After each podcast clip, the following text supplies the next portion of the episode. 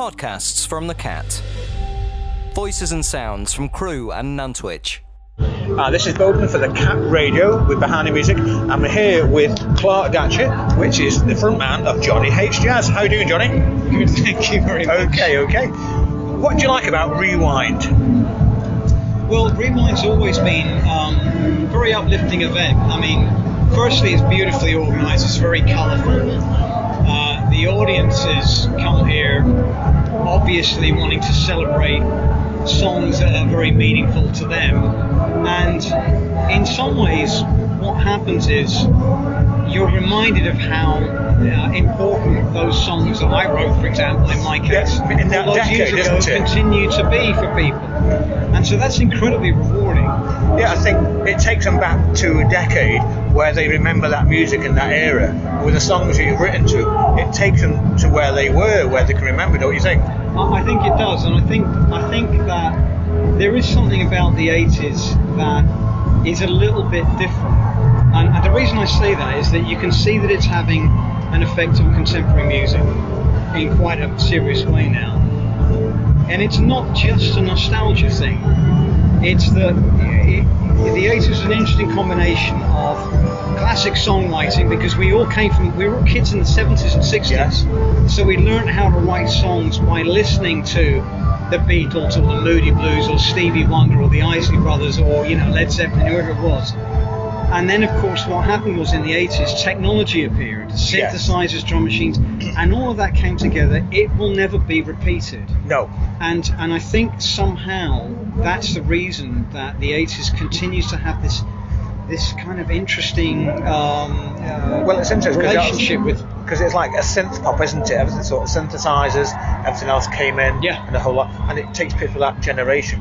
Like it's moved up from the 70s, you know, because I was brought up in the 70s. I like I do like some 80s music as well. Yeah. You know. So what influence, besides your father, you, your father influenced you in your music journey, and what did he taught you in music? Did he teach you a musical instrument to learn? He actually, um, my dad taught me. my dad was actually very disciplined with me when it came Okay. to music. Mhm. The idea that if you can dream it, you can do it It was totally alien to him because he knew how tough it was to be in the music business. That just, to him, and I think he's quite right, just isn't true.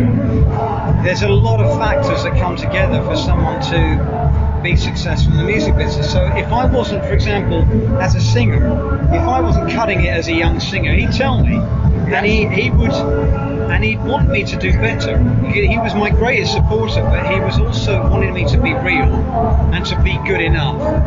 So more than anything, I think my dad taught me to be disciplined and to try harder and harder and harder. So, what do you think of your dad's music in his era? When you heard your dad's music played, did you sort of like that kind of music he was putting out with the bands like the Stargazers and the Polka Dots? Yeah, they were, um, you know, the, the polka dots especially were, they were, you know, jazz, close harmony jazz groups. My dad and the polka dots sang with Sinatra, Ella Fitzgerald, the Beatles, um, very young Jimmy Page before they were such Okay. Zeppelin, Jo Stafford. They did a lot of stuff. And it was great music. I loved it. Um, I, I loved that big band stuff. I, I grew up listening to it because he played it a lot and it, it did influence me because the, one of the other things he taught me was that he got me to really study a lot of those incredible musicians, those incredible records, especially because I was a songwriter, I'm a songwriter, to learn how to write songs. So I grew up listening to Rodgers and Hammerstein and Sammy Cahn and and Cole Porter and these people, uh, and then of course Lennon and McCartney and Burt Bacharach and Hal David and, and, and on, you know, Joni Mitchell and and and uh, and he really what was great about him was that he got me to listen he said you know that's how you're going to learn is listen Well, that's the only way to learn. Is, is Yeah. have a different music outlook on everything, and you can Totally incorporate that into the music you do. Totally agree. You can see it there. So, in your day when you were growing up as a child, what would you say your favourite record you can remember of all time that sticks with you? Do you have a favourite record? It's really hard to pick one when I was very young it was a toss up between Nature Boy Nat King Cole um, which I love. Nat King Cole was and still is my favourite singer. Ironically, in a band called Johnny Hates Jazz. we never hate. None of us ever hated jazz. Yes. Um, and uh, go, going back to being a, a very young lad, I suppose it was the Beatles' Nowhere Man. Okay. And because I remember Lennon talking about why he wrote it, and he said he wrote it about himself. And I really related to that. There's a, one of the reasons you get you got into music, certainly when I was younger, 80s, was that it was your it was your way to make your mark. And it, and for me, I had I felt I felt very scared of the idea of just sinking into into uh, a, a, meaningless existence for Okay. me personally. I'm not I'm not judging anyone else at all, and that's why Lennon explained with Nowhere Man that it was about him.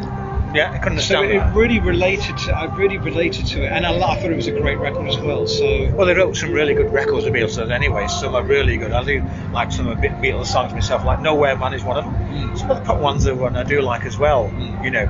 So when you're backstage with all these 80s artists here and you and you mingle with them, I assume, do you all talk about the entertainment you were all in in the 80s together backstage before you come on stage?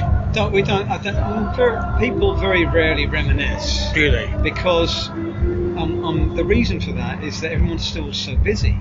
Right. So people want to talk about, you know, um, what they're doing, Yeah. how they're doing, where they've been. Um, they want to talk about if they've got families, and talk about Yeah. their families, uh, what projects they're working on. So it's more, it's more a catch up. Yeah. Occasionally there'll be a bit of, a bit of, you know, a story. Yeah. Then, yeah. So what what is yourself nowadays? What does yourself do when you're away from the entertainment, you know, the family home? What do you do yourself when you're away from the music business and you're relaxing at home? What is it you do to relax?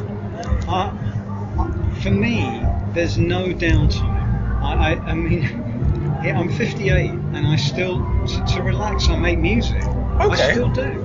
I mean, one of the things I do is that um, twice a month I live stream on a Sunday, 5 o'clock, on my own social media pages.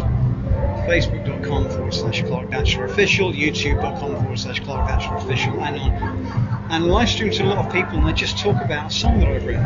And it's very interactive. It's become quite popular and and it's a lot of fun and it's quite conversational. Even though you don't hear the the audience, they're they're they're um, So you like doing like a personal talk to them in a way? they're messaging their their comments to me and Yeah. questions and um, and actually although it, it takes a lot of energy to do that at the end of it it's it's very uplifting so actually music is still So how long does it to take to produce that, and how long does that show what you do for? well it takes me about three days to prepare for it and it takes an hour to do it Right. Okay. It's a lot of Um, preparation a lot of preparation yeah but um, I've done an, an album called it's called Journey Songs I've done one album called Journey Songs 1 which is a collection of solo stuff I did after I left Johnny Hates Jazz first time around, which I did in '88. I did a lot of solo recording, so that's all on Journey Songs One. And so it really, it, it's very much about songwriting. Mhm. It's you know what motivates me, why did I write this song, how did I write it, and people seem to enjoy that and are intrigued by it. So that's that's a lot of fun. So have you got any new material coming out now? Are you producing? Um, I think at the moment, me and Mike, in my colleague in Johnny Hates Jazz, are we we've had an, a new album out called Wide Awake for a while, and we are part of an album called 80s Classical, which is coming out later in the year. Um, that stems from an event called 80s Classical that happened this year in Leeds, but has happened a couple, for a couple of years previously, Leeds and London and um, it's basically us and a few other artists. I'm not allowed to mention yet who they are. Um, with an orchestra playing our, our hits. Oh, right. And uh, it's going to be a fantastic album. That sounds good with an. I think it sometimes sounds good with an orchestra Oh. backing. Oh, it's fantastic. you it's a done it different, whole new field, isn't a whole new field. It, it's a total new reinterpretation Yes. of, the, of the of the song. So it'll be Totally great. understand that. Well, Johnny, well, thanks very much. You're welcome. Clark, I should say. Right. No, actually, thanks very much for your time, Clark, and have a great. The show was excellent today. Thank you And I must very say, you've not hardly changed. Oh, thank you. I, I, I will never tire of hearing that.